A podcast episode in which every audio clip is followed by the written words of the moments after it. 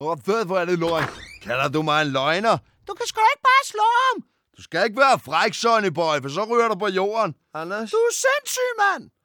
Så er det nok. Anders. Hold nu kæft, Terkel. Vi har gang i en lydoptagelse. Anders, vi er altså nødt til lige at tale sammen omkring det der film, halløj. Ja, det skal ikke være nu. Vi er i gang med en Ja, lydoptagelse. men det er det, det handler om. Prøv at høre. Hej, jeg hedder Janne Kastrup, og jeg laver tegnefilm. Mit navn er Tommy Kenter.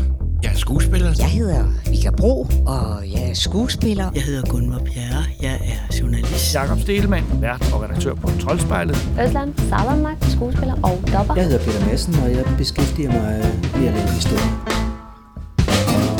Kan du ikke lide benmarv? Bumsfili Baba. den giraf med? Jeg er ornitolog. Min far er bager. Du ved aldrig, hvornår du får brug for en jernstang.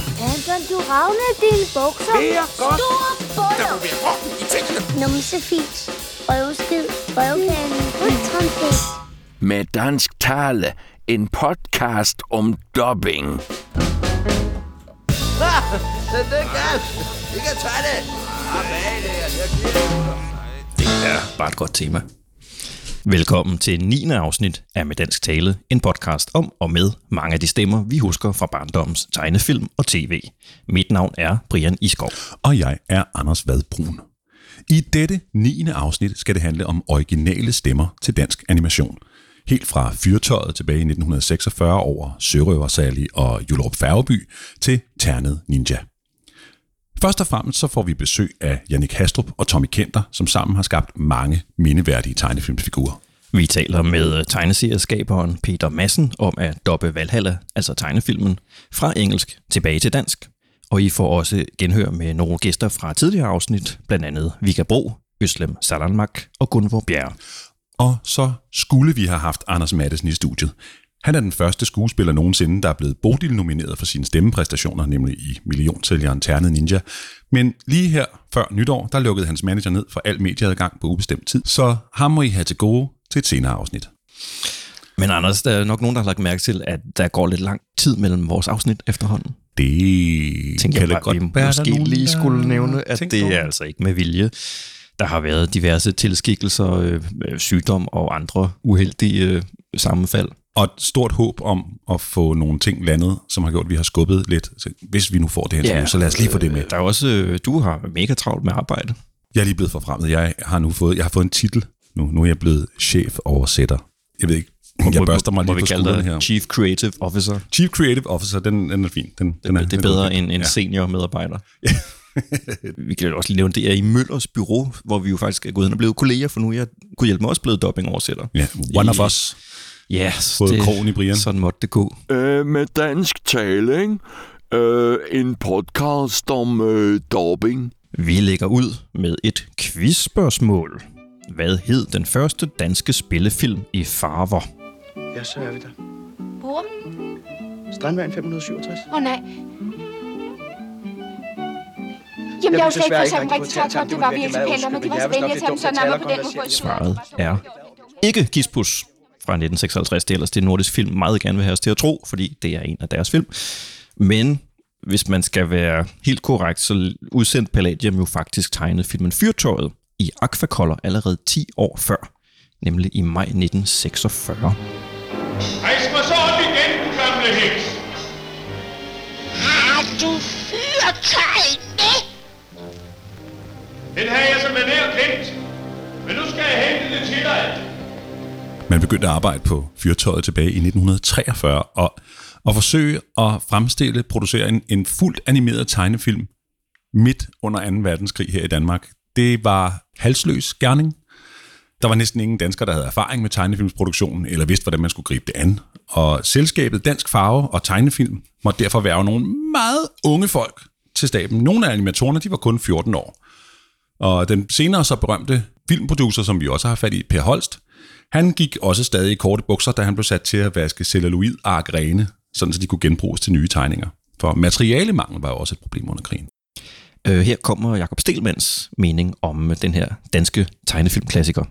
Fyrtøjet er jo en, en milepæl i dansk tegnefilm, men også en produktion, der var altså fyldt med kaos og problemer undervejs. Og den kom jo først ud i biograferne efter krigens slutning, og havde jo ligesom ligget og manglede en del ting, inden den kunne gøres klar.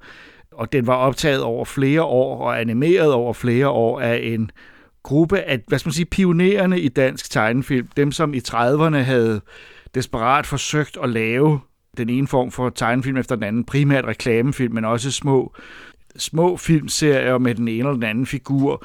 Der var folk som Kjell Simonsen, eller Simon, som man kaldte ham, var, var i hvert fald med, og han sad jo helt op i 80'erne og animerede hos Janne Kastrup. Bjørn Frank Jensen, jo, som, som nogle mange år senere lavede nogle af de store sekvenser på, på Asterix og Cleopatra. Så altså, der var gode folk med. Man skal jo heller ikke nedgøre øh, standarden fuldstændig. De har bare ikke helt tjek på, hvordan man klistrede en hel film sammen. Så der er jo sekvenser, der rent faktisk har noget, noget morsom animation. Hvad bryder jeg mig om, at du blot er en simpel soldat? Du er jo alligevel den eneste, jeg holder rigtig meget af. Og min færden gennem verden under sol og blæst og skyer har jeg mødt så meget smukt på Alfa. De vidste jo ikke så meget om, hvordan man lavede tegnefilm, fordi det var jo på et tidspunkt, hvor Disney stadigvæk holdt på hemmelighederne. Og først efter krigen kom den bog, der hed The Art of, of Walt Disney, som, som de så kastede sig over for at se, hvordan det egentlig blev lavet. For meget af det var sådan hen ad vejen, og det kan man altså også se på filmen. Øh, det er vildt ujævnt. Øh, figurerne opfører sig meget underligt. De skifter udseende fra den ene scene til den anden, og, og øh, ja, det hele er meget kaotisk. Øh, men ikke desto mindre, så kom der en film ud af det, og den blev samlet sammen, øh, og, og var jo lidt af en sensation, fordi det var den første lange tegnefilm, og blev selvfølgelig holdt op imod Disney, og med sædvanlig nationalisme kan jeg huske, øh, at jeg har set mange øh, avisudklip, der sådan siger, nå, nu får Disney sandelig konkurrence. Og faktisk havde vi en visning af den, da vi lavede Valhalla-filmen, øh, hvor den blev vist ude på, på øh, Filmmuseet, og hvor en del af de gamle animatorer kom til stede, nu øh, pensioneret og højt op i årene, og også med en vis form for, vi har skulle lave noget, som øh, er noget stort. Og man kan sige, altså den falder fra hinanden, den fungerer ikke, men den har altså bare noget over sig, en pionerånd, som ikke er til at, at skyde ned. Det tog omkring 200 mennesker tre år at lave fyrtøjet færdig, og den blev seks gange dyrere end forventet. Det minder ret meget om Valhalla, Ja, det vi sidder og siger lige ja, nu. ja. Uh, producenten havde forsøgt at spare penge ved ikke at lave et storyboard, og jeg ved ikke, om du har set fyrtøjet. Jeg har kun set klip fra den. Det bærer, den bærer rigtig meget præg, at der ikke var styr på noget som helst.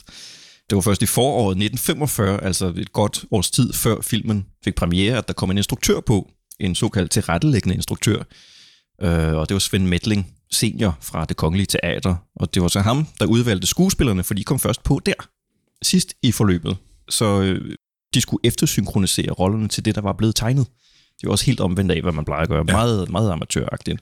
Ikke at tegne efter et lydspor. Det vidste de jo ikke dengang. At de vidste ikke, at, at noget så banalt som, at man i de amerikanske produktioner indtalte stemmerne, inden man animerede. Så de gik bare i gang med at animere, og så skulle der lægges noget dialog på siden. Øh, og det var jo så nogle andre mennesker end dem, der havde produceret filmen, der blev sat til det. Og det var sgu en ret svær opgave, så i virkeligheden er den jo ikke øh, en dansk tegnefilm øh, lavet på den rigtige måde, men den er i virkeligheden dobbet. Det er en stumfilm, der er dobbet. Hvad vil du forresten med det fyrtøj? Det kommer ikke dig ved. Du har fået pengene. Jeg var på fyrtøjet. Snik snak. Du straks sig mig, hvad du vil med det. Eller Jeg trækker min sabel ud og hugger dit hoved af. Hvad? Nej. Ah!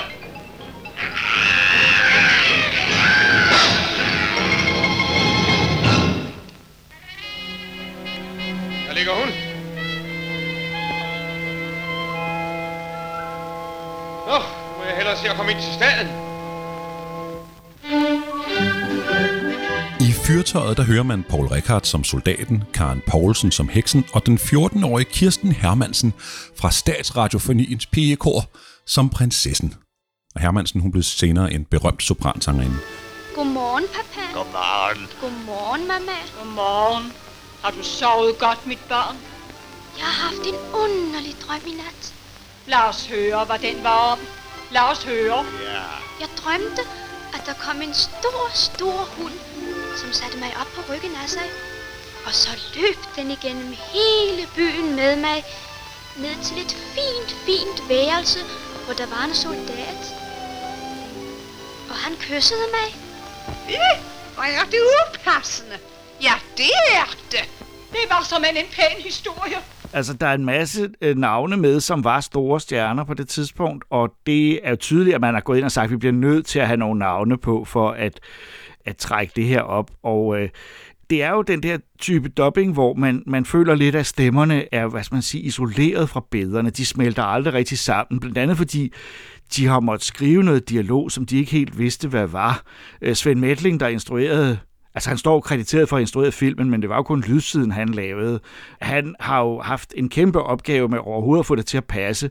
Så man kan sige i betragtning, at, at det de skulle, øh, at tage en, en stum tegnefilm og sætte stemmer til den, så er det imponerende øh, godt gået, men det kan ikke tage fra det, at det heller ikke det fungerer ikke ordentligt, øh, og, og det er mere som et hørespil, hvor øh, stemmerne desperat prøver at trække billedsiden op, og, og så hele tiden har det problem, at der faktisk ikke rigtig er tænkt over, hvor lang dialog nu skulle være i den her scene, og, og, og hvad der overhovedet skulle siges. Ja, se, det er børsen, lille soldat. Nå, så er jeg med spiger, ja, det har ja, jeg hørt ja, om, ja, det er så grint, så grint. Ja, og, og, og der bliver som en nok at se på. Ja, tak. Det var kønt af jer sådan at vise mig staden. Ah, ja. Og det er Rosenborg Slot. Hvor kongen der? Nej, ikke der. Ja, ja. Nu skal vi først og fremmest ud på dyrehavsbakken. Ja, det var en god idé. Se, åh, der er Øresund. Hvor smukt, ja. Åh, ja, så grønt, så grønt, ja. Og det er Emilias kilde. Nå, ja, det ser jeg. Ja, ja, ja. Er. Så, Ja. Fyrtøjet blev også dobbet til svensk, hollandsk, fransk og engelsk. Dansk tale, Danmarks bedste podcast om dubbing. Efter fyrtøjet gik der næsten 20 år, før nogen i Danmark vågede at lave endnu en halvlang tegnfilm. Men Paul Ilsøs Svinedrengen og Prinsessen på ærten blev et flop, også selvom Dirk Passer indtalte hofnaren, og Henning Moritsen og Lise Ringheim var prinsen og prinsessen. Nu var det jo rigtig nok noget kægt af ham, at han tog at sige til kejserens datter, vil du have mig? Men det tog han nok, for hans navn var vidt og bredt berømt. Der var hundrede prinsesser, som ville have sagt tak til, men se, om hun gjorde det. nu skal I høre.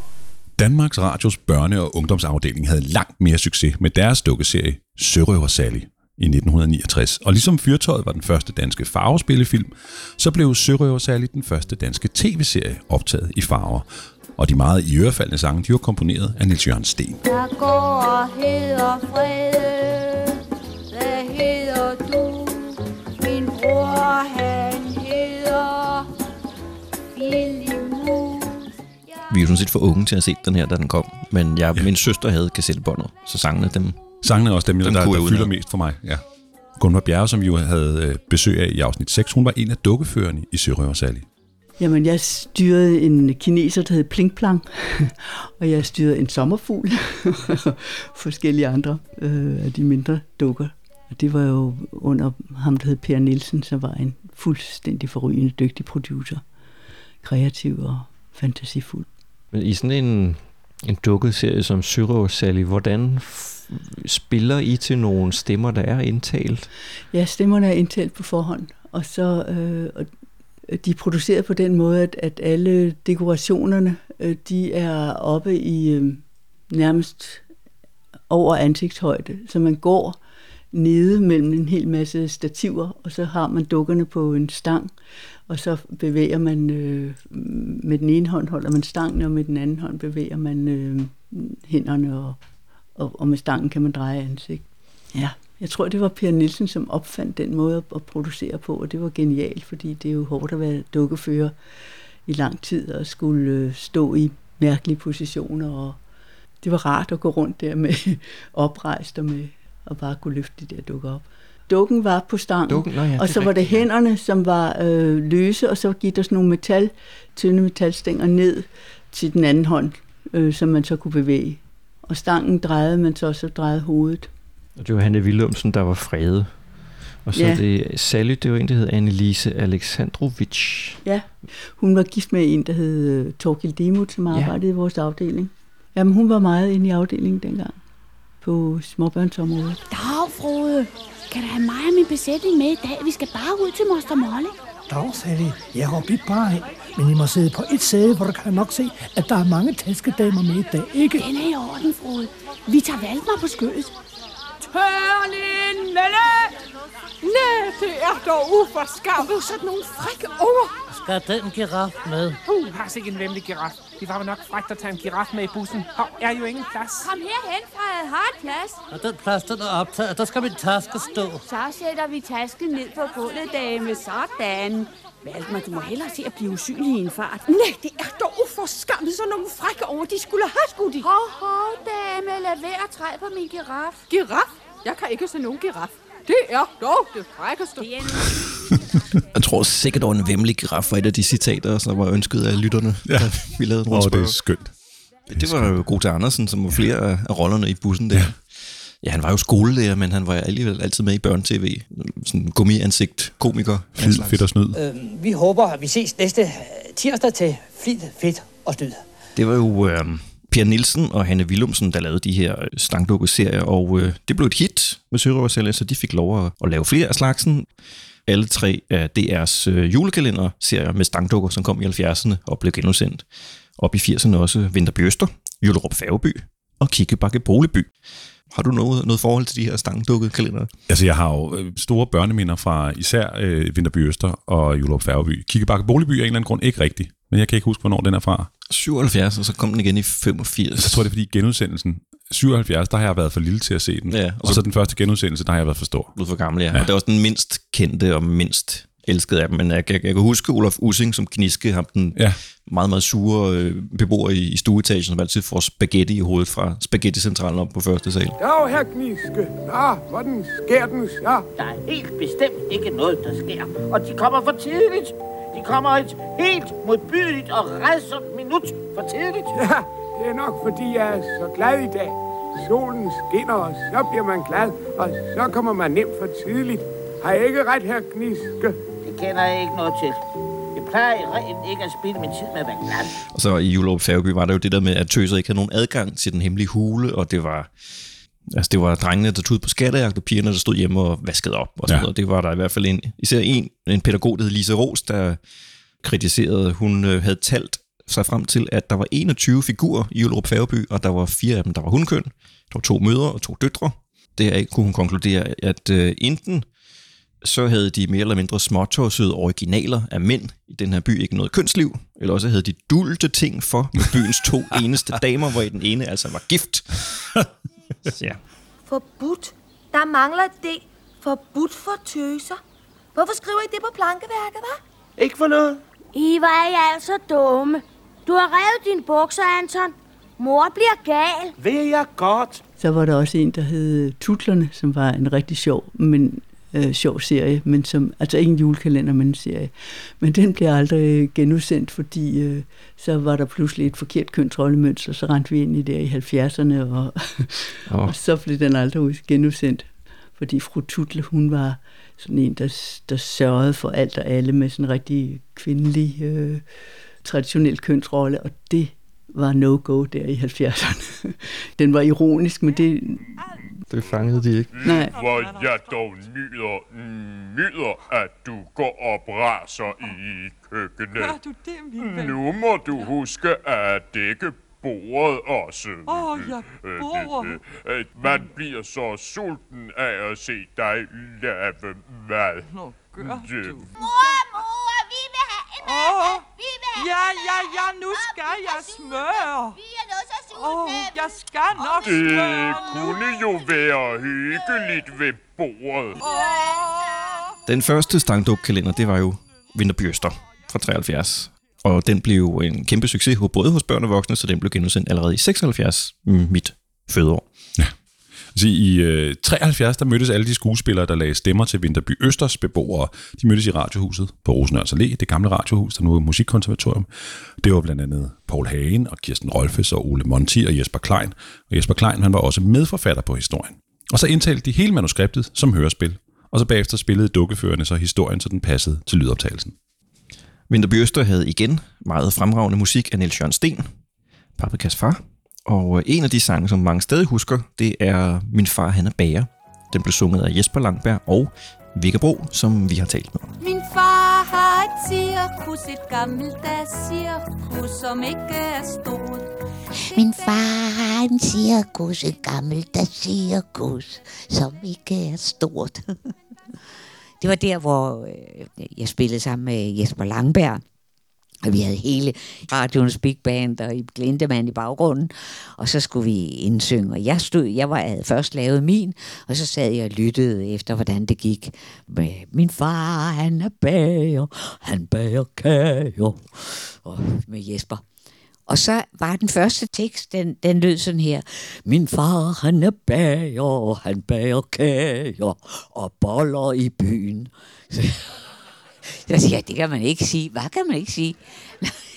Det kan du altså ikke. Den, den, den, den vil gå altså over hele byen, ikke? Det går ikke nu. Og så, så alt stoppede, og alle begyndte at komme med andre forslag, og så er det, den kom til at hedde, og boller til byen. Og det var med, og prøv at lægge mærke til, at der er tydeligt el til byen. Altså, Min far, han er bager, og han bager kager og boller til byen. Og jeg er... der var vi alle samlet, når vi skulle lave øh, stemmer. Det sjoveste, det var, da vi skulle være hunde alle sammen. Det, så øh, vi var alligevel alle fællesscenerne, de blev lavet samtidig. Og så nu skal vi være hunde. Og så havde de stillet op sådan med mikrofoner, sådan så vi stod sådan, og, og, og så havde vi brugere, og jeg ved ikke hvorfor. Det var nok været til en anden optagelse, men det var ligesom sådan en konference. Der stod vi alle sammen og sagde, oh, oh, oh, oh. Og den eneste, der, der ikke sagde wow eller rov eller sådan noget, det var, det var Jesper Klein. Han sagde, ip, ip. Han var en meget lille hund, der ikke kunne sige wow. Men, men vi havde det, altså, vi havde rigtig, rigtig meget sjov. Jamen, der er jo kun tre gifler, der er ikke fire, som jeg har bestilt. Altså, syge, Carlo, du kan virkelig godt nøjes med tre gifler for en gang. Nå ja, så så. Det vigtigste er, at Mozart og Krølle får deres overkrydser. Åh, Kom så søde små hunde. Nå, jeg må vist videre. Der var nemlig også et brev i postkassen til Stempelqvist. Farvel, farvel. Erik Påske hørte vi her som den cykelglade Morten Post med ringklokken. Hans faste vending, også i den grad, den gik over i sproget i øh, december 73. Ja, og igen ved første genudsendelse garanteret. Ja, Ja, jeg kan huske det tydeligt fra min barndom. Ja. Han havde daglige sammenstød med øh, herr Stempelqvist, som var øh, ja, postmesteren, en meget nidkær skrænkepæve, som Jesper Klein tydeligvis nød at udlevere. Det er en, en ret Revlemanget. herlig præstation. Ja, det var deres interne joke. Det var en kritik af DR's interne byråkrati, som efter sine nåede sit topmål i netop 1973. Så det fik de også lige klemt ind. Eller ud mellem sidebenene der. Ah, der er posten. Lidt for sent, men det indhenter vi. Og ja, også i den grad. Lad mig se. Ærgerligt, så skal der stemples. Jeg kom til at tænke på en ting. Vær ikke ked af det. I undtagelsestilfælde levner reglementet fuld ret for personalet til at tænke, når det ikke overdrives. Hvor, hvor? Jeg tror ikke, jeg helt forstod. Tag dem ikke af det. Gør blot, som jeg siger, for jeg kan reglementet. Mm, Det var det, jeg tænkte på. Det kunne være sjovt, hvis vi i dag satte stemplerne på hovedet. Hvad er det, de står og siger? Vil de stemples i hovedet? Også i den grad, hvor er de opfindsomme stempler i hovedet. Jeg havde bare tænkt på, at det ville være sjovt at sætte stemplerne omvendt på pakkerne. Reglementet? Jamen, reglementet ville aldrig tillade, at man tænker sådan. Vil de straks holde op med at tænke og passe deres arbejde? Der må være orden i tingene. Jamen, øh, jeg tænkte bare... Stans! Stans! Er de holdt op? I nullerne der fik stangdukkekalenderen en slags renaissance nu som grovkornet parodi på Julerup Færgeby. Satireserien Jallerup Færgeby om livet i en betonforstad blev en lille kultsucces, da DR2 viste den i 2007. Mads Brygger fik ideen til konceptet, Rune Bjerkø instruerede, og Øslem Salanmak fik hovedrollen som drengen Ali. Ali, du giver ikke op. Du har store nosser. Forstår du det? Se på mig, når jeg taler til dig. Store boller. Du er en mand. Og i dag er dagen, hvor Louise skal have det at vide. Det var også et sjovt projekt. Altså, der skulle jeg jo give et bud på to eller tre karakterer, bare ud fra billeder af, Øh, ja, jeg kan ikke engang huske, om figurerne var lavet, eller om det bare var øh, et billede ja, af karaktererne. Og så var der nogle replikker, og så skulle man ligesom selv prøve at, at digte en stemme, der passede til den her figur. Og det var ret sjovt. Og jeg kunne også mærke, at det var helt klart Ali, jeg havde sådan størst tilgang til. Eller sådan, der var også de der piger, som det var en eller to af dem, som jeg skulle give et bud på, som jeg tænkte, ja, men det er måske okay, men jeg tror, jeg tror, den anden ligger mere til mig. Jeg tror mere, jeg har en lille Ali i mig. Shuf Crazy Girls. Huh? de ordentlige syge pigebande. Som to, som også har ikke en chance hos dem. Øh, sex, siger du? Hvad? Øhm, du vil gerne vide noget om sex? Hør lige Ali, mand. Min ven, Åh, du er kommet til den rette. Øhm, kællingerne er vilde med den sex, jeg laver på dem. jo, selvfølgelig. Nogle bliver skræmt af rygterne. Rygterne? Øh, øh, øh, Wallah, det er rigtigt nok. De er ekstra store, mine nosser. Men øh, så står det heller ikke. Øh, okay. Men det var også lidt anderledes, fordi de skulle filme det med dukkerne først. Og dukkeførerne, som spillede, eller førte dukkerne, mens de optog, sagde replikkerne, for at det sådan kunne spille sammen. Så på en måde havde de, altså var der indtalt replikker til. Øh, men fordi at dukkeførerne jo både skulle føre dukkerne, se hvad der skete, og så lige kigge ned i det der manus og læse deres replikker, så kom der naturligt meget lange pauser, eller nogle bevægelser, som var altså flere bevægelser på dukken end replikken. Og det gjorde, at vi faktisk måtte skabe rigtig meget undervejs. Så vi fandt på replikker for at få det til at fylde, for at få det til at passe, for, at- for at lukke nogle af de der pauser. Og nogle gange var det også, altså det var også skønt, der var de der pauser ind imellem, men øhm, det var sådan en ret anderledes proces. Så på en måde både var skriptet fra starten, og alligevel skulle vi lave rigtig meget ekstra arbejde. Finde på replikker oveni, fylde ud, bygge videre på det, der ligesom var lavet improdubbing. Også fordi det er jo på stedet, man fikser de ting. Altså der er jo rigtig mange ting, man skal fikse, når man står der, og man så rent faktisk siger replikken. Og man kan mærke, enten som dopper, eller dem, der sidder ude på den anden side, teknikerne eller instruktøren, at der er noget, der ikke sådan helt er mundret, eller helt er talesprog. Og det skulle vi så rigtig meget i Allerup Færøby. og alle de fyldord, alle de bandord, og alt det. Men det, det er fedt, når der er sådan noget, når der er plads til, at man kan skabe noget ekstra. Med dansk tale, en podcast. Ej, det her er det ikke. Jannik Hastrup er et af de helt store navne inden for dansk animation. De sidste 50 år, der har han givet os Bennys Badekar, Samson og Sally og Fuglekrigen i Genøfleskoven og Cirkeline for blot at nævne et par af titlerne. Ja, ja det er jo også i din barndom, nogle ja, af dem. Jeg har jo noget, der er jo noget med Cirkeline, som bare er et fedt univers. Altså, det der, sådan et miniatyrunivers er altid spændende, på samme måde som Bennys Badekar også bare er et spændende univers. Ja. Hvis man går ind og kigger på det som, som film, så synes jeg Fuglekrigen kan noget, og jeg synes, at Samson og Sally kan noget. Ja, og som sådan noget selv er også den, jeg har set mest ja. som barn. Selvfølgelig i, som så mange andre, øh, baseret på en bog af Ben Haller, så er der rigtig meget med sådan klima og forurening ja. og bevidstgørelse af, af børnene. Hvorfor er mennesker så onde? De er ikke onde. De er dumme. Men øh, den fungerer virkelig godt. Ja, den fungerer også stadigvæk. Men det er jo ikke øh, højbudgetsproduktioner, det her. Og der er sådan noget hjemmelavet charme ja. over sig, Ja. og, det er, og så er det meget dansk, og det kommer Jannik også til at snakke med os om, at, at der er nogle ting, som optræder i hans film, som tit er et problem, når de skal sælges til udlandet. Ja. Jannik, han er jo øh, efterhånden blevet 78 år, men han er jo stadig aktiv. Han øh, lavede sin fjerde biograftegnfilm med Cirkeline øh, for ikke så længe siden, med premiere i 2018. Og Cirkeline, det var jo egentlig hans ekskone Hanne Hastrup, som opfandt den figur tilbage i 1957. Og, øh, men det var Jannik, der animerede den til øh, Danmarks Radios fjernsyn med øh, flyttefilmsteknik, altså cut-out, hvor, altså hvor man simpelthen skærer figuren ud i pap, og så flytter man øh, armen og benet og tager et billede af den. Og det gjorde han fra 1968 til 1971. Har du hørt det? Har du hørt det? Vi skal lave film igen. Det ved jeg da godt. Se bare min nye kjole, jeg har fået den af tegneren. Er det ikke en flot rød farve? Det skal jo være farvefilm dengang.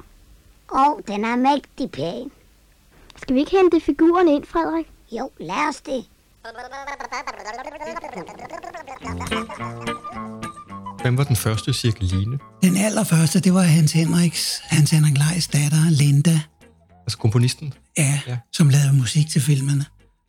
David, det var til de allerførste, til den første korte serie. Så da vi skulle lave næste, jeg synes, hun var blevet for gammel, og så havde jeg en datter, der var nogle år yngre end Annette, så hun fortsatte så med at lave stemmerne til øh, de næste, altså øh, sidste halvdel af de korte film, der blev lavet i 60'erne frem til 71. Men de voksne, der var altså Jesper Klein for eksempel, han var jo med helt fra starten til at spille bedstefar. Men sådan en svag sjællandsk accent. Der var Jesper jo fantastisk til at finde aksanger, kunne spore aksanger. Jesper Klein satte jo en ære i at lave det meget hurtigt. Der gik en sport i at kunne gøre det i første take. Da vi lavede, øh, han skulle indtale øh, Klodsmus, som er øh, bedstefar, der fortæller historie. Og der har han så fire roller. Han er både øh, bedstefar, og så er han bunden i Klodsmus' historie, og bundens to sønner, Per og Paul. Alle de fire.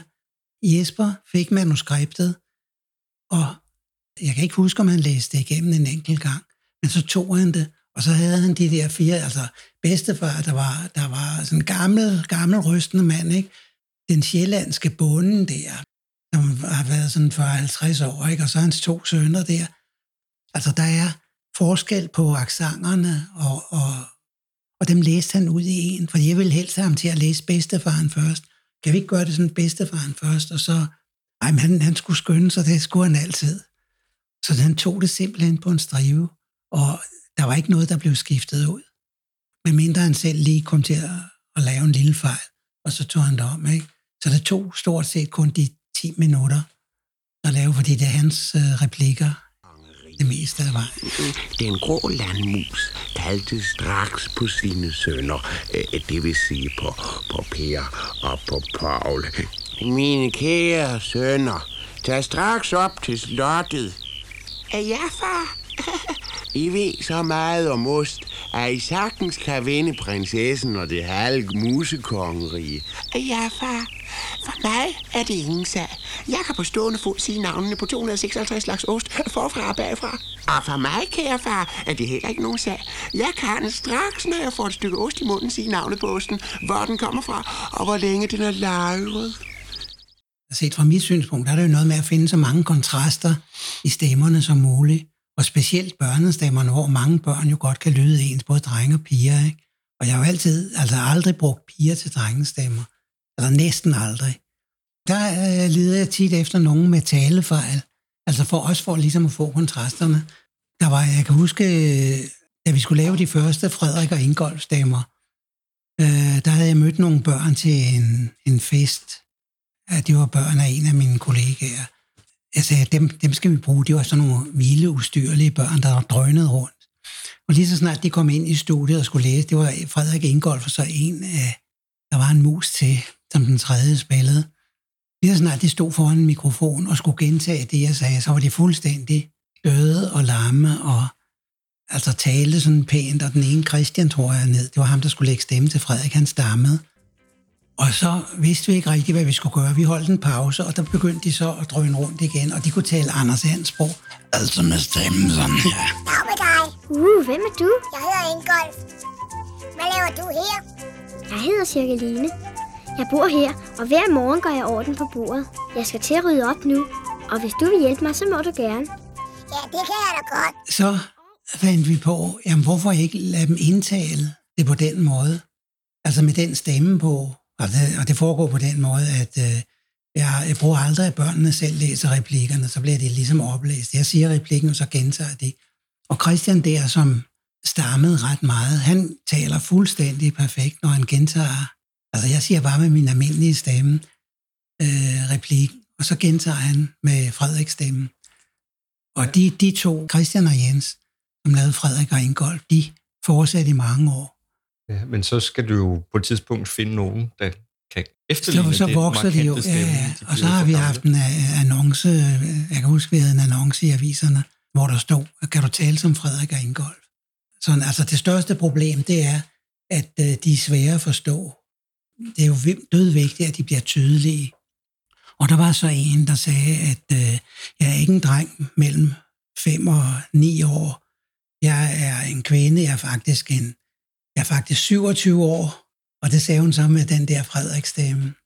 Hun blev hyret og, og var med i to af de længere film, vi lavede. Det var, der var jo gået 30 år fra den sidste cirkeline, eller måske 40. Hvad skændes I om? Det er Ingolf, der er helt gagag. Du ved, du har fødselsdag den 26. september, og Frederik har den 1. maj. Men min, det er slet ikke nogen bestemt dag. Det er nok, fordi du slet ikke er født. så så, Frederik. Når Jannik Kastrup skal finde stemmer til de voksne roller, så bruger han gerne de samme skuespillere om og om igen. Udover Jesper Klein, så er det så nogen som Lisbeth Dahl og Anne-Marie Helger, Peter Larsen, Berthe Kvistgaard og så slet ikke mindst den formidable Claus Ryskær. Jeg tænker hele tiden på, når jeg læser Bens manuskript, så tænker jeg på, hvem, hvem der skal spille rollerne. Og jeg har det jo meget med at bruge det samme. Altså, øh, Claus Ryskær, han var en sikker ond. Men det, der var helt fedt ved ham, det var jo, at han underspillede utrolig meget. Og jo mere han underspillede, jo under blev figuren. Altså, for der hvor han spiller fake ind. Hvad vil du? Ja, altså, det, det, det, det er bare det, jeg vil, vil, vil, vil, vil sige. Øh, Gråsbogen reddede engang mit liv, altså. Øh, kan, kan du ikke bare tage en af de andre? Jeg skånede også dit liv engang. Kan du huske det? Og hvorfor gjorde jeg det? For, øh, for... Fordi du lovede at være mit forlængede øje. Godt, min ven. Så kan du også godt forstå, at når ham der Oliver ophisser fuglene imod mig, mig, som er født til at være skovens hersker, så må han dø. Jeg vil ikke være med længere. Jeg hørte ikke rigtigt, hvad du sagde. Ikke noget. Godt. Så er vi enige.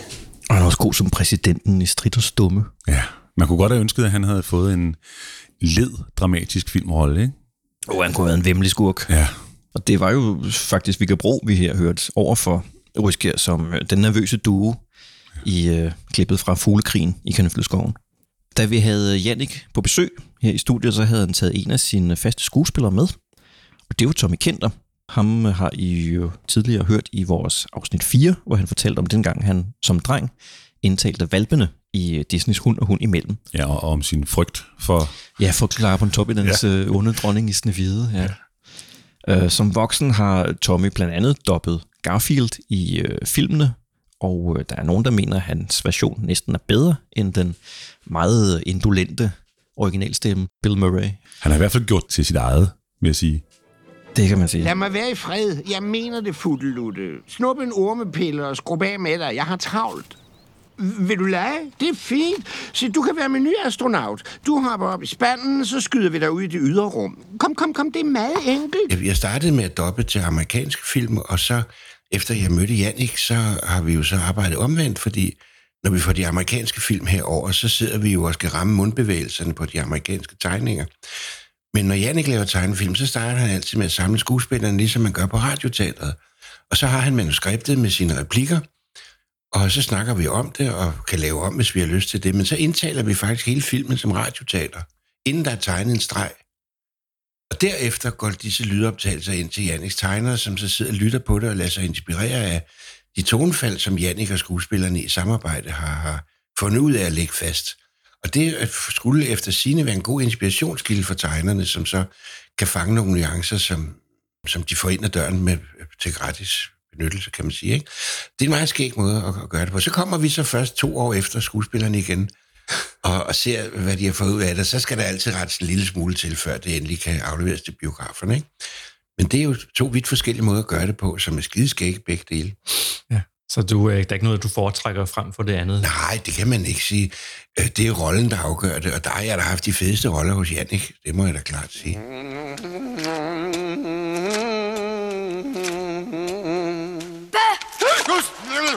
Strid.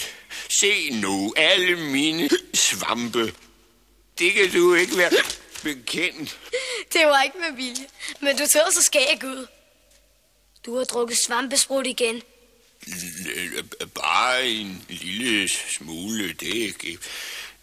Du siger det ikke vel? Jeg tror, det var, da vi lavede Strid og Stumme, hvor og det var Per Pallesen, der havde sagt, at jeg skulle prøve at høre en, en ung skuespiller, der hed Tommy Kenter. Der spillede du Blånæse.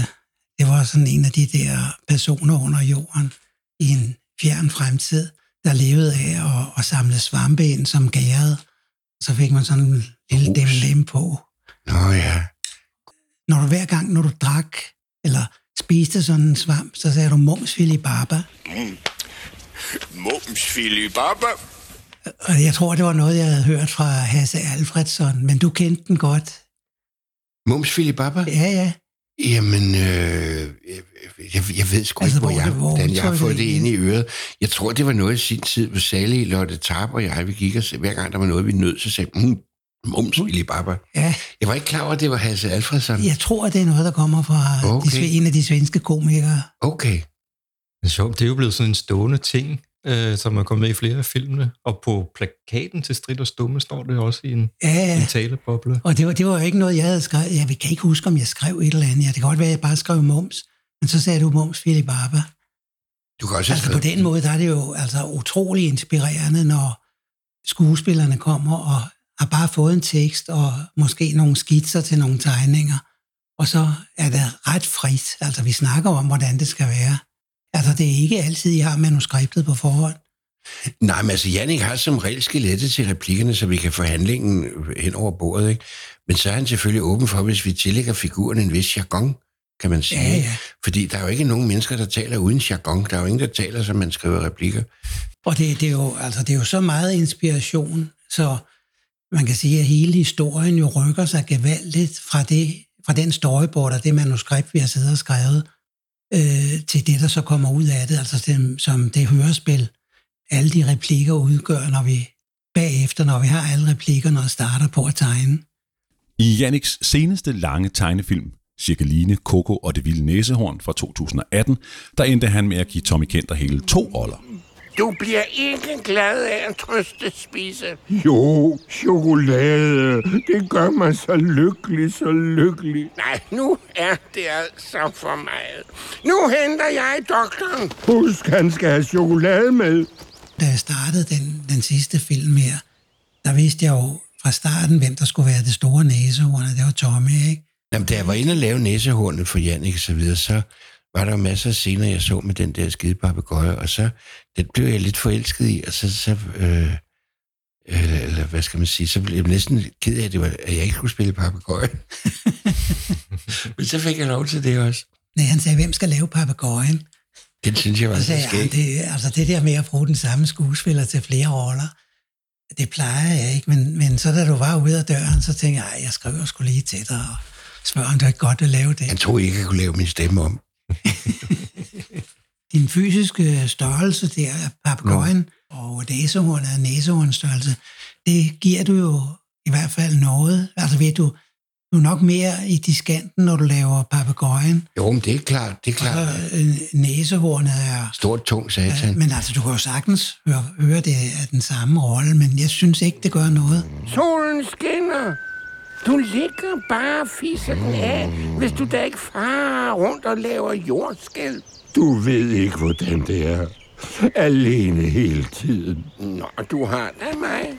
Nej, jeg vil også være lykkelig. Ligesom alle jer andre. Chokolade!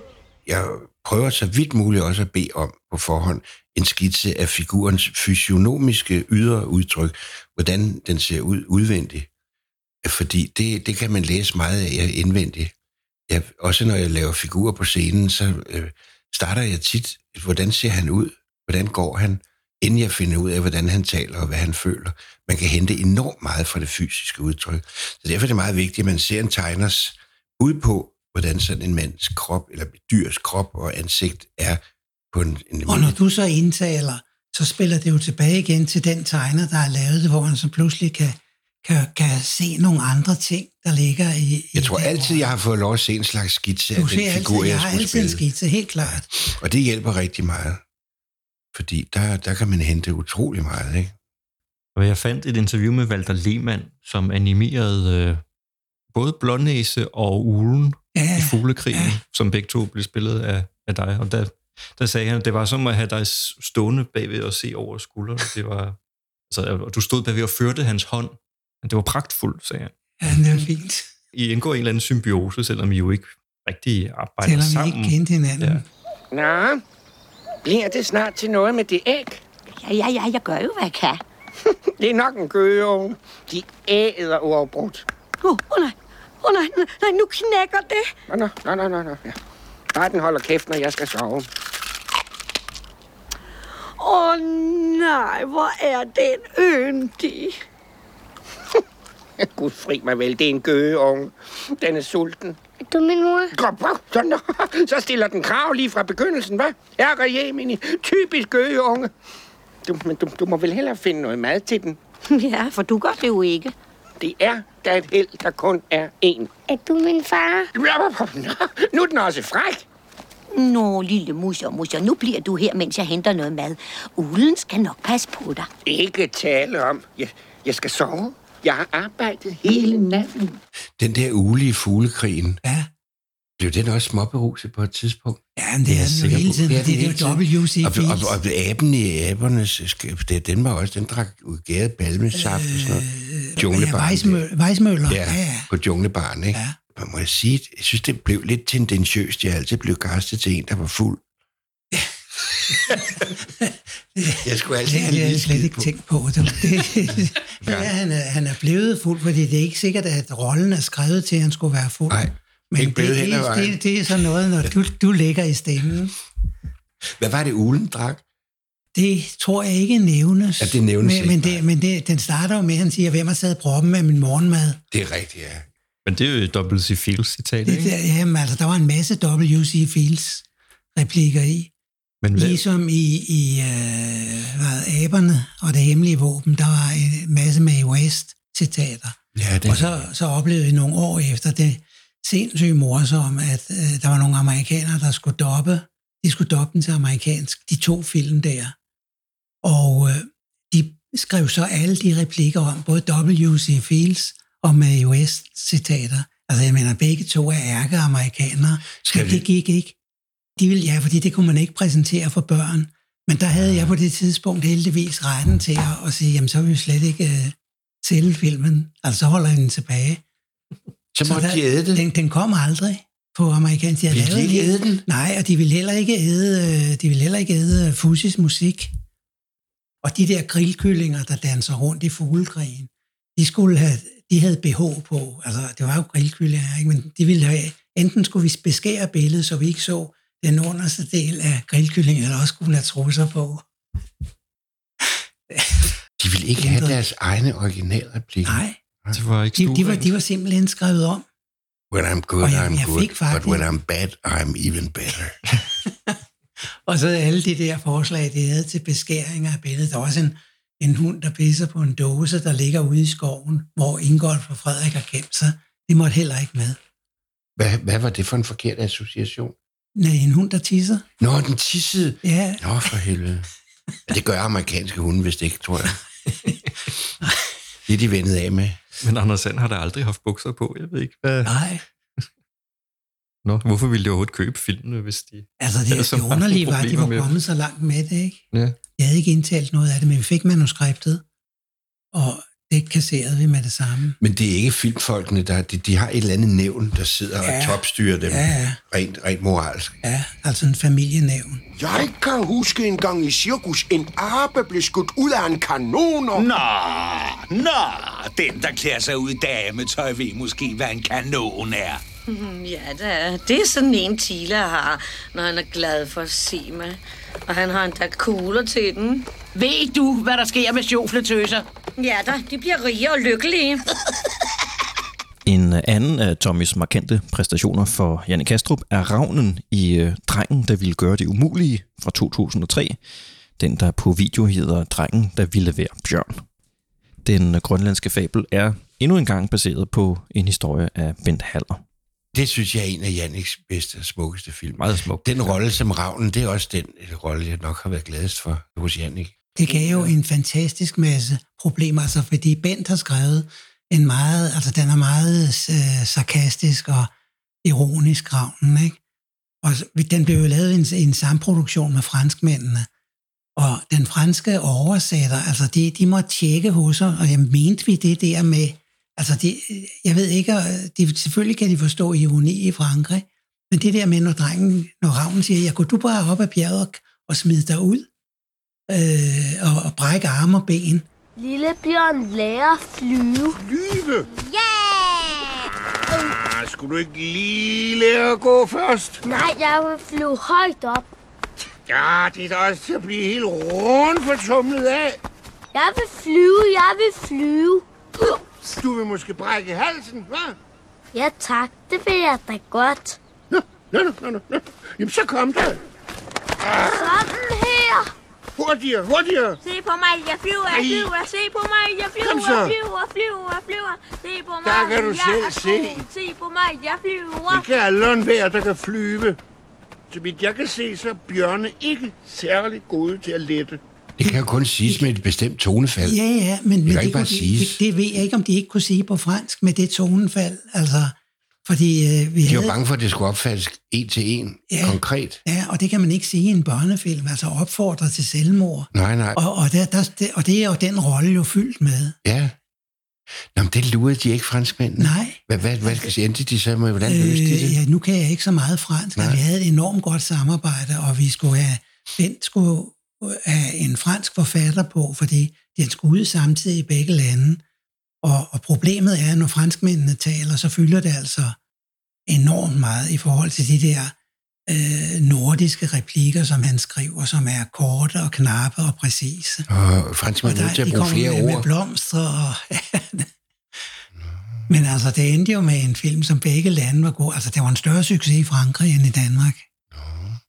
Drengen, der ville gøre det umulige, er en af de meget få tegnefilm, som også er blevet eftersynkroniseret til grønlandsk. Vil du give øh, den grønlandske titel Nej. et forsøg? Nej. Nu kapiarakna norusudok. Tror jeg nok. Uma, abutilak po umi. Qanitungu mi tipi mignama vunga. Tipe kumitsosunana. Ajortorarpo. Piniapiluttorarsimawo. Tikka soorlu. Inussun. Nanoarte miselu. Var du med til at lave den grønlandske version? Noget, altså jeg, kunne, jeg kan jo ikke grønlandsk, men jeg var til stede og, og var med til at kaste stemmerne. Ja, De har ikke problemer med ironien hos Ravnen, vel? det tror jeg ikke. Nej, nej. Nej, Grønlænder har meget fatalistisk humor. det passer dem helt fint. Ja, vi var op til premieren. Ja. Vi så den i en meget flot biograf endnu. Men den var jo ikke en tredjedel fyldt. Der var ikke så mange, altså de vil hellere se Die Hard. Inden vi øh, helt forlader Jannik Hastrup, så skal vi også lige runde hans øh, kultklassiker fra 1970, Bennys Badekar. Den, yeah. han lavede sammen med Flemming Kvistmøller. Jamen, den er jo skældsættende. Den har en, en plads i dansk børneunderholdningskanon, som, som den er oppe på niveau med Snuden og Snøvsen. Den var en af de danske film, som skolen havde på 16 mm, og derfor blev den spillet igen og igen og igen, når, når nogen skulle se en tegnefilm. Det virker jo som noget, der er lavet af nogen, der var på syre. Uden tvivl, det har nogle af dem garanteret også været. Det var ambitiøst rent musikalsk, og det var jo kremen af dansk øh, rockmusik også, der blev blandet ind. Ikke? Vi har Peter Belli med, og han var altså ikke, det, det var altså før han, han blev bingovært. God levær. Hvad er I for nogen? Jeg er sådan en slags frømand. Ja, jeg er en haletusse. Hvad er du for en? Tja, jeg er blæksprutte. Når jeg keder mig, så skifter jeg farve. Fin vibrato. Som Peter Belli. Når jeg keder mig, så skifter jeg farve. Og jeg gemmer mig, så jeg bliver helt væk. Ja, Fantastisk. Altså, det, var det, det var Flemming, der lavede replikker, at der stod for instruktioner af replikkerne dengang. Flemming Kvistmøller. Ja, og det var ham, der havde skrevet manuskript, la- lavet manuskriptet, fordi det var meget improviseret hen ad vejen. Altså moren og, og veninden, der sidder og drikker kaffe, altså Bennys mor, og de blev jo improviseret af, af, af Jytte Jytte, ikke? Jytte Abelstrøm og Jytte Haug Fagsbøl. Det kan du ikke være bekendt, Benny. Og her kommer Dagny, og så ser hun det hele, og har været så pænt i morges. Og så troede jeg altså, at vi kunne komme hjem og drikke os en kop kaffe her i formiddag. Og så laver du sådan en rod, bare fordi man vender ryggen til. Man kan snart ikke vende ryggen til et øjeblik, Benny. Jeg ryster på dine vegne. Tænk, da vi var børn. Mm. Altså, vi kunne aldrig finde på at ligge inde i stuerne. Det er for galt. Jeg havde fået tæsk, hvis det havde været mig. Tro, jeg fik tæsk, da jeg var barn, nemlig. Det er det, de trænger til Ja. nu, altså tæsk. Det er jo vores egne mødre, man ligesom kan sige, giv den lige en tak til der. Og ornitologen, der, der var jeg med inden til, det var Rolf Krog, som var en ung skuespiller dengang, som desværre døde kort tid efter af ulfeber i Afrika. Han nåede ikke at se filmen. Hvorfor sagde Fleming er jo selv ornitolog, og øh, Rolf, han, han improviserede løs, og, og øh, er der ikke nogen farlige fugle, siger Fleming. Så siger Rolf, jo, ørnen. Og så kan det godt være, at Fleming han så har lige har fortalt lidt om ørnen, hvordan den er farlig, og kan slå ned på kløden, der går rundt dernede. Og han, han er jo sådan en metamorfose, øh, ornitologen, der hele tiden forvandler sig til det, han snakker om. Så det er meget et improviseret stykke på måske 20 minutter, som så er klippet ned til 5 minutter. Der går en klyde dernede, og ved siden af klyden er der en lille rede med små klydeunger, og ørnen ser ungerne, og spreder vingerne ned og suser ned mod ungerne. Men da klyden ser øh, ørnen på vej ned mod ungerne, så, så spiller klyden den for øh, klyder meget anvendte forsvarsteknik. Den spiller nemlig øh, brækket vinge. Meget, meget fiffigt. Den lader som om den er syg, og den bukker vingen om, så om den er brækket, og så farer klyden rundt.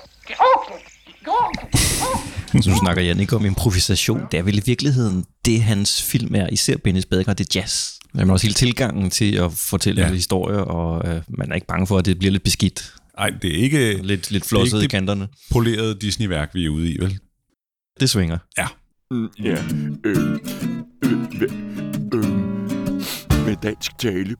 En af de helt store danske tegnefilm fra vores barndom, og i dansk filmhistorie generelt, det var Valhalla fra 1986, Ja. baseret på Peter Madsen og Henning Kures succesrige albumtegneserie om de nordiske aseguder.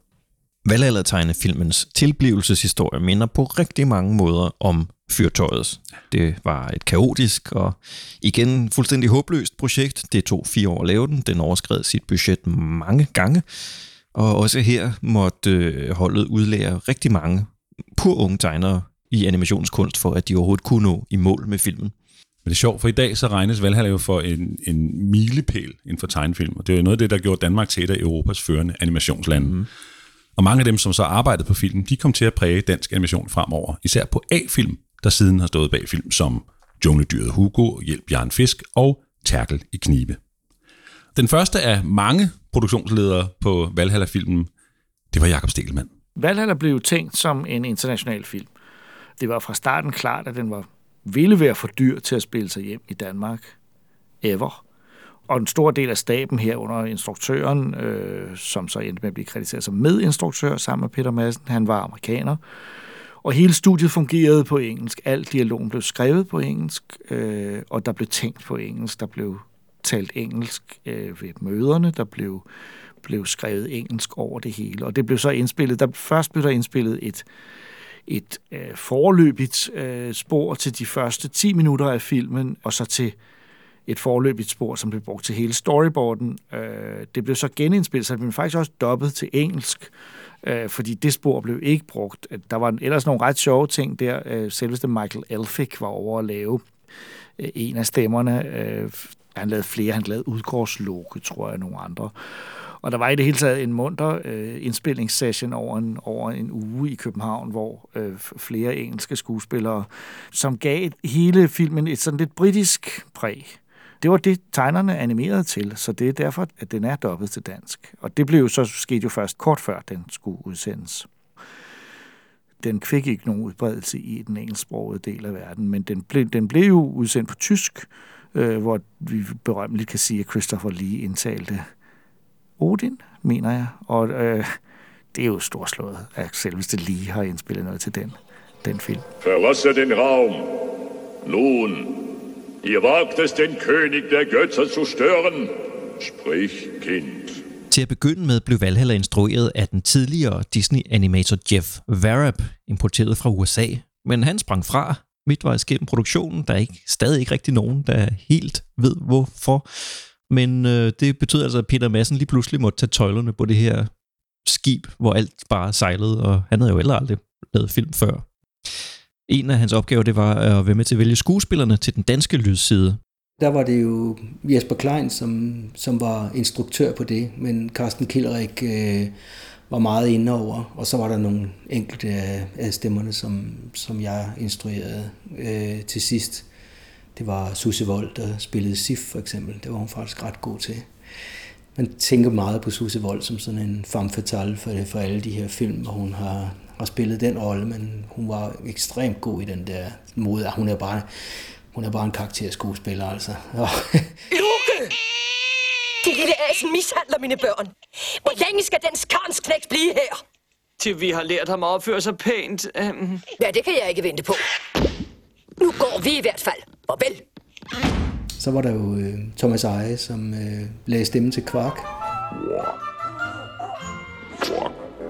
Og der kan man jo bare sige, det er jo ikke, øh, det er jo ikke så meget. Han skal jo bare mumle og sige ting, men den, de der lyde, der er der, de var jo, de var jo ret vigtigt, at de blev, blev helt rigtige, og det gjorde han jo vældig godt også.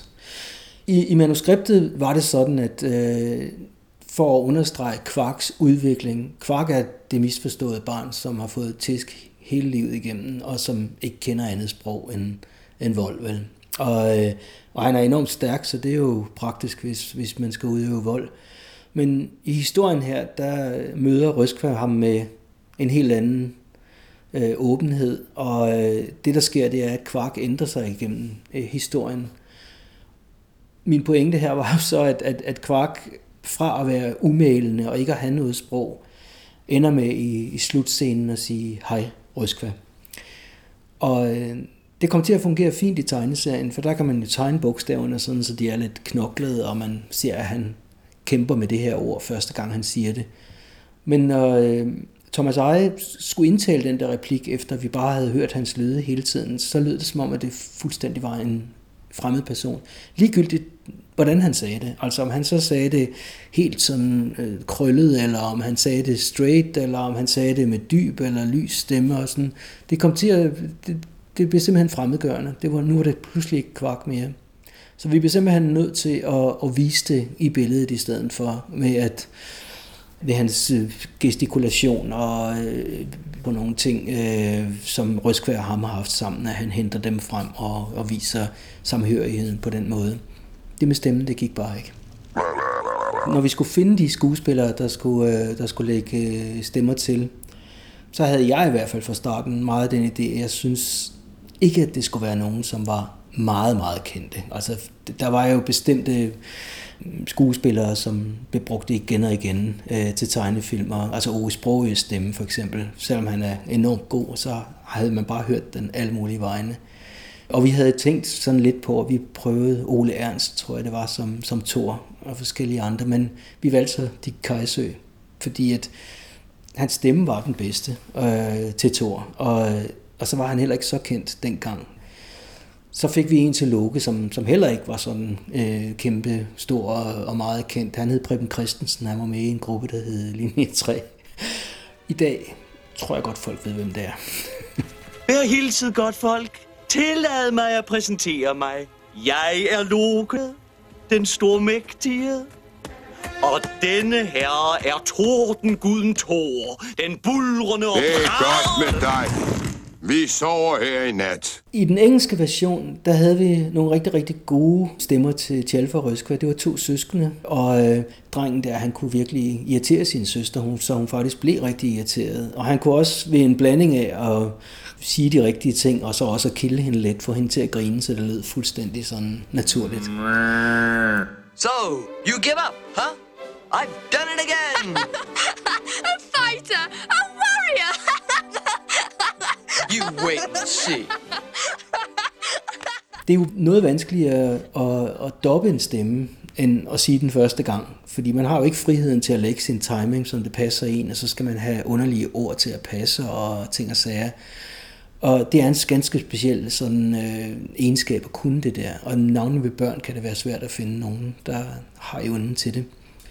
Vi fandt øh, Laura Bro, som øh, lavede en rigtig, rigtig god stemme til Ryskva, men Tjalfe var simpelthen næsten umulig at, at finde en stemme til. Jeg kan ikke huske, om det var 15 eller 20 eller 30 eller 50 drengestemmer, vi var igennem. Det var rigtig, rigtig mange. Og de lød simpelthen som, som små piger alle sammen. Altså, eller også så blev det sådan, at, at stemmerne var gået i pubertet, og det, det duede jo heller ikke. Så øh, til sidst så endte vi faktisk med at få en pige til at spille øh, Tjelfe. Og det var Marie Ingerslev. Hun gjorde det bare knaldgodt. Hun lød meget mere som den Tjelfe, og som den dreng, det skulle være, end drengene gjorde. Nej, det er ikke sandt. Nej, nej. Han så bare. Dora! Dora! Vågn op! Gud, kan ikke dø! Valhalla tegnefilm er jo desværre aldrig udkommet på Blu-ray. Det var svært nok at få den ud på DVD i sin tid, hvor øh, ja.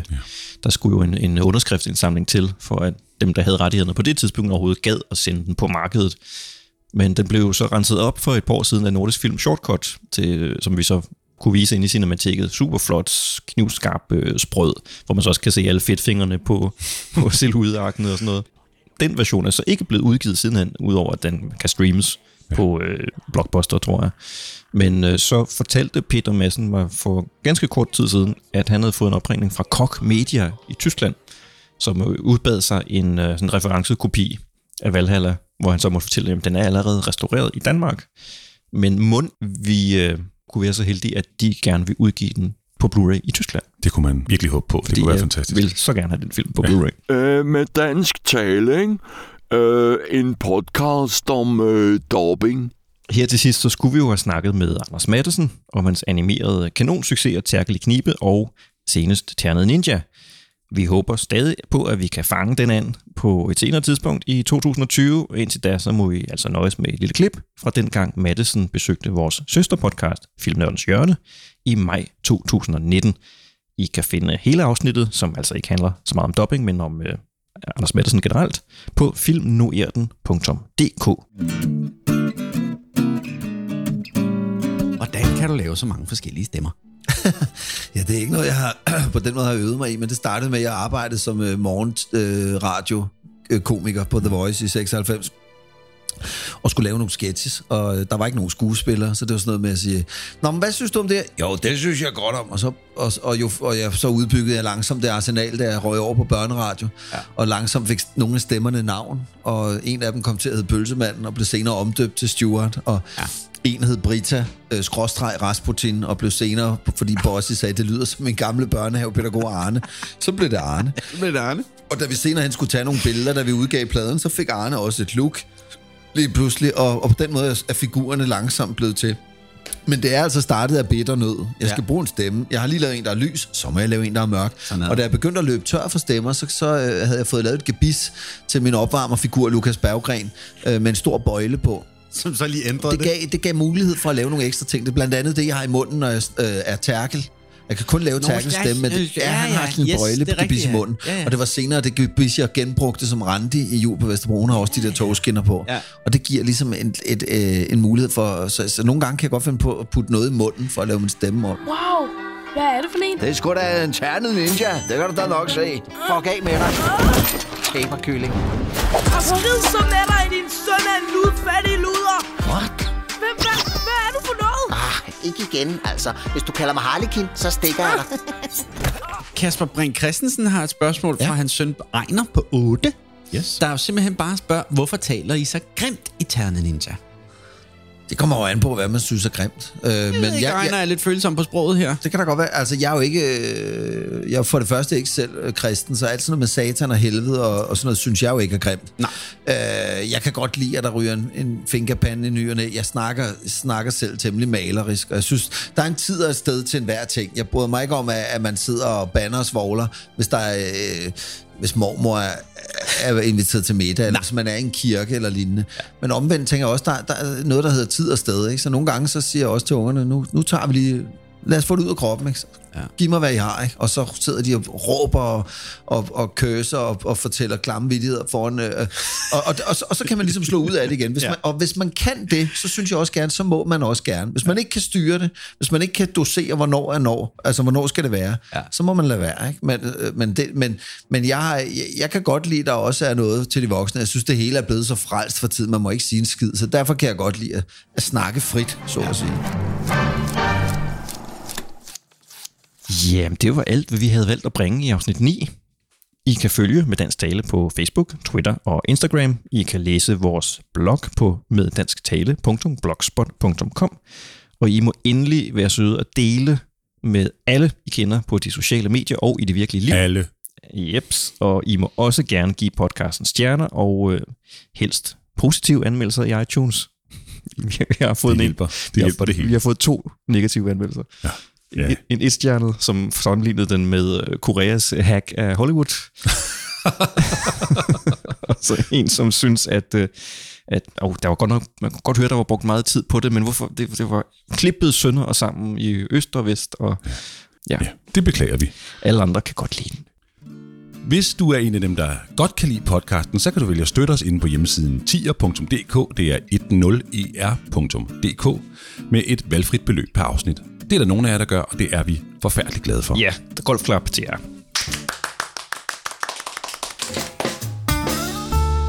Vores næste afsnit er indtil videre det sidste, vi har planlagt. Oh. Men man kan jo aldrig vide. Juhu. I afsnit 10, der skuer vi i krystalkuglen og prøver at sige noget klogt om fremtidens dubbing. Ja, lad os nu se, hvor klogt det bliver. Vi prøver. Hvilke muligheder og hvilke udfordringer står dansk dubbing overfor i de kommende år? Og hvem er nutidens børnedobber og bliver mon de næste store dubbingstjerner? Vi kommer også til at se på tendensen med at øh, bruge YouTuber og influencer som øh, dubbing-skuespillere. Det er jo noget, der har grebet om sig i, uh, ja. i senere tid. Dansk tale i legetøj, om øh, dansk tale i computerspil, og om, om talesyntese, og mange andre ting, fordi afsnit 10 har også undertitlen Rodekassen. Dejlig rummelig undertitel.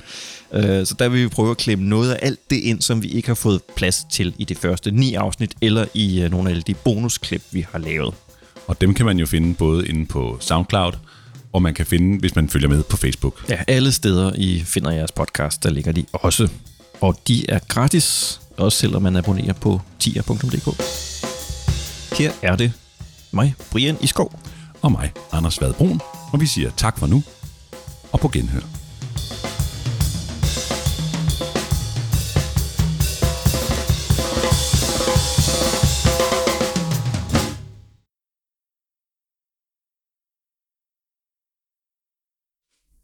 Okay, uh, The Ixeman, eller Taixeman, 26. 12. 2019. Forfærdeligt! Fik dette virkelig støtte? Dette er værre end Nordkoreas samarbejde med resten af verden. En stjerne. Øh, tak for den konstruktive kritik.